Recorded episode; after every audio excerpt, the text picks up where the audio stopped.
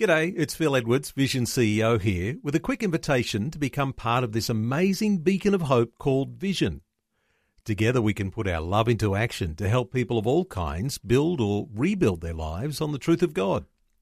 Please consider the part you can play during our upcoming Visionathon appeal, remembering that it's your support that makes Vision possible, including this podcast. Jesus said, If you hold to my teachings, you are really my disciples. Then you will know the truth, and the truth will set you free. One of my friends on Facebook wrote the following words, and I quote My mother has told me all my life I am ugly, skinny, dressed like a prostitute, am useless and hopeless, and has never displayed a photo of me in her home. And then she goes on to write comments from people that know me would be appreciated. Well, we're looking this week at the subject of identity. And here is an illustration of the kind of dilemma and crisis that people can find themselves in if they don't know who they are. Now, in this instance, this young lady was very confused and very upset because she had allowed her mother to project a wrong identity message upon her. How often that takes place. And it demonstrates this point that we need something more solid than the opinion of people in order to know who we are.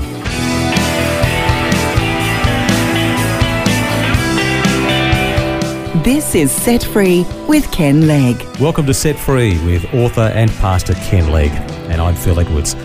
And what's sad about the young lady in Ken's story is that having received an erroneous message about herself from one person, she's now looking for affirmation from other people.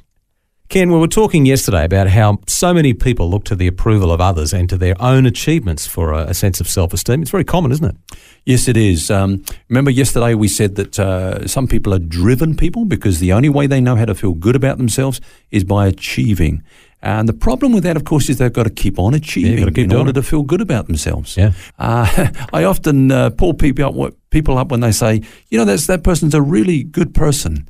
I say, why? Because you said so. I mean, is it is it the opinions of others that make people either good or bad, in or out? You know what I mean? Yeah. Well, we hear that so much. Somebody say, "Oh, he's a really good bloke," or you know, "Oh, yeah, she's great." But what difference does it make what other people think about us? And and even this lady in this Facebook story here, yeah. you and I have probably had things that said about us in the public sphere, like a uh, Facebook or in conversations that happen out there, and we get offended because people are saying nasty things about us. Yeah. Should we? Well, I think what it points out is the fact that we need to go to find something more constant than the opinions of other people in order to get the truth about our identity. Otherwise, we will ride the roller coaster up and down, up and down, according to public opinion. Mm. So, so, what about some other areas? We've talked about people being driven or looking for approval from others. What, what else do we put our identity hopes in only to come away disappointed after time? Well, here's one, Phil. What about our appearance? I remember once I was invited to speak at a pastors' conference in Canberra. And as we were flying into the airport, it suddenly dawned on me I don't know anybody at this conference. So, how are they going to recognize me? And I thought this would be interesting. So, anyway, I was standing by the carousel waiting to pick up my baggage, and this man comes straight up to me. He said, Ken Legg? I said, Yeah, but how did you know? And he brought out this brochure with my photo. He says, uh, Because of this. So, now, if he was able to identify me, on the basis of my appearance. What about if we can improve our appearance? Will that give, a, give us a greater sense of identity? Mm. Now, obviously, people think so because uh, people write books on this whole subject, Phil. I mean, we have books like um, Dress to Impress, or eh, for those in the business world, Dress for Success. Now, I'm thinking about writing one for pastors called Dress to Bless. You know, with the subtitle, By Their Suits, you will know them. I'm joking, of course. well, there's that other great saying that uh, you know, clothes maketh the man. Yeah. Uh, for example, I mean that, that's just totally shallow when you think about it. Well, it is, but um, clothing and fashion is a multi-billion-dollar industry today, as, as, is the health and fitness industry. And people go into gyms and so on, not just to get healthy and fit, but to look trim, taut, and terrific. Now, you know the saying, uh, "No pain, no gain." I've got a saying: it's "No pain, no pain." That's the goal for me, you know.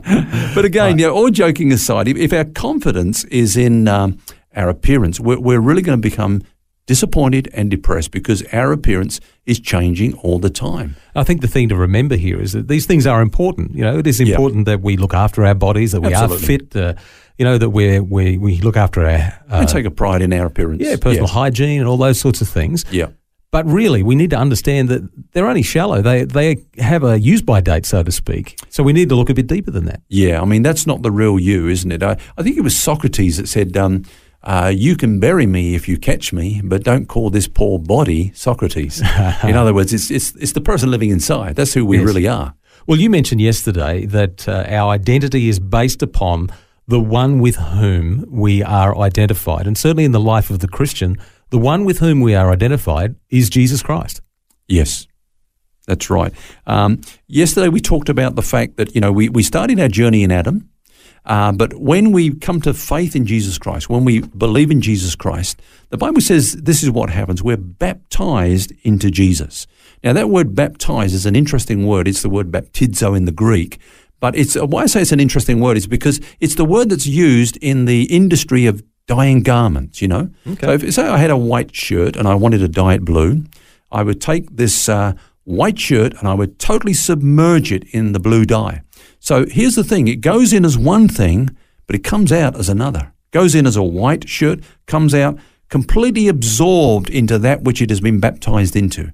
Now, that's what happened to us when we became a Christian. We were baptized into Christ. We went in as one person, in Adam person, but we came out as a new creation now in Christ. And that, when you look at that in the context of identity, with a piece of clothing, you've got a white shirt is identified as a white shirt. Yeah.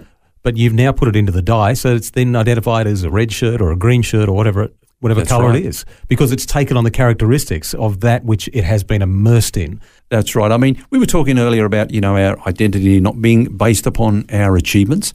And the fact is that as a Christian, our identity is not based on what we do now, but what he did there at the cross and by the resurrection. You know, we've got a new history.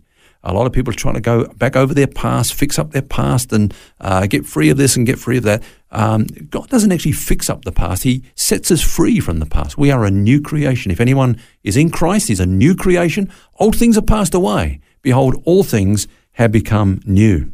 I love where you just put that then, Ken, in that it's not reliant upon what we do now, but what on what he did back there on the cross.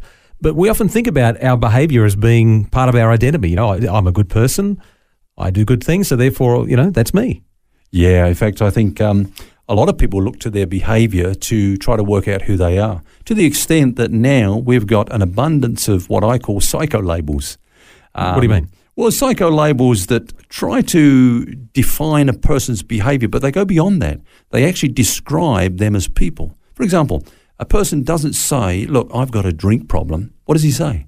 I'm a drunk. I am an alcoholic. Mm. Or a person might say, might not say rather, um, I was abused as a person, but might say, I am an abused person. Now, what they do is they wear that as a badge of identity and structure their whole life around that psycho label.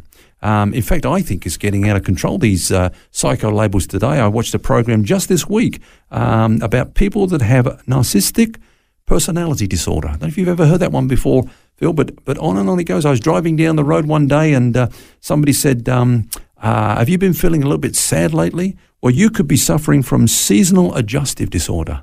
SADS, you know. I thought, well, and then I went home at night and on the current affairs, somebody was talking about, do you know somebody that's got a problem with anger? Well, go easy on them because they may be suffering with intermittent explosive disorder. I thought this is a great game, isn't it? You know, something to hi- it can become something to hide behind. Yes, because excuses. This is who I am, and, and I can do nothing about it. So I, I just did a little bit of research, and I think I worked out my one, Phil. I, I think I'm suffering from infantile di- regression disorder. Which is, Well, I, I- behave like a kid. I think we all suffer from that from time to time.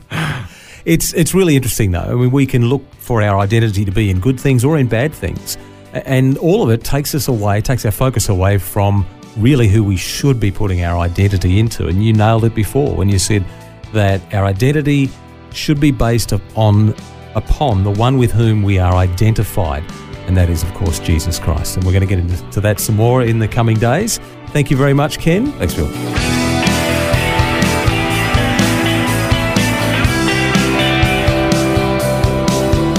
That's all we have time for today. Hope you can join us again tomorrow as we continue our series, Our Identity in Christ. Until then, remember, you don't have to carry that baggage. God wants you to be set free. For books, DVDs, small group studies, and other resources from Ken Legg and details about Ken's ministry, visit the Vision Christian store at vision.org.au. That's vision.org.au.